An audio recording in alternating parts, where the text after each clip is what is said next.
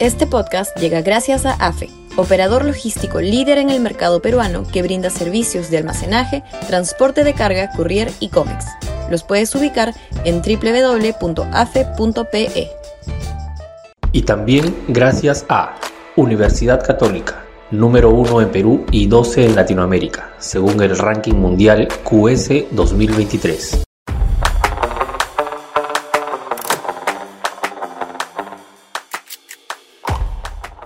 Un Congreso lamentable que solo tiene una salida. Sudaca, Perú. Buen periodismo.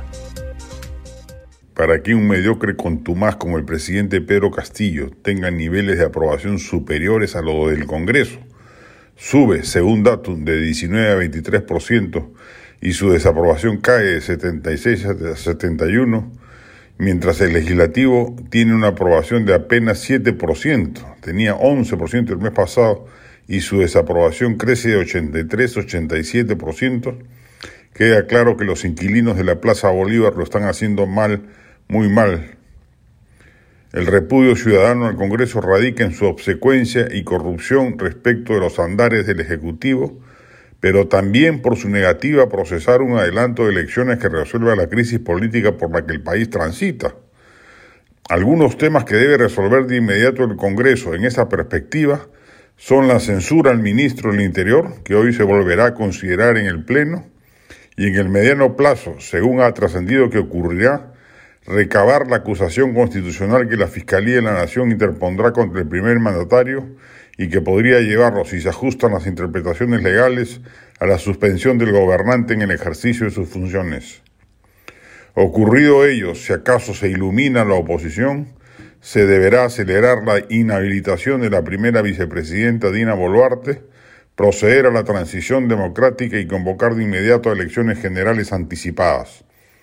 Esperamos que no haya nadie en tan desprestigiado Congreso que pueda considerar que la ciudadanía aceptaría que solo se convoquen elecciones presidenciales o lo que sería peor, que se proceda a la asunción del mando presidencial por el resto del mandato de quien actualmente ocupa la titularidad del legislativo. Ni siquiera el Parlamento, claramente obstruccionista y saboteador de la mayoría aprofujimorista en contra de Kuczynski primero y Vizcarra después, llegó a, los niveles de descrédito del Parlamento actual. Si sus actuales integrantes no son capaces de leer la realidad ciudadana detrás de esas cifras, el porvenir, político del país se mostrará aún más sombrío de lo que ya lo es.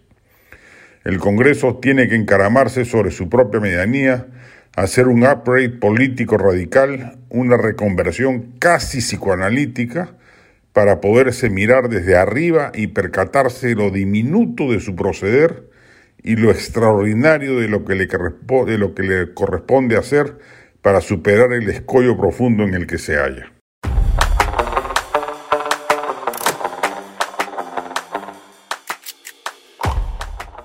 Este podcast llegó gracias a AFE, operador logístico líder en el mercado peruano que brinda servicios de almacenaje, transporte de carga, courier y cómics. Los puedes ubicar en www.afe.pe.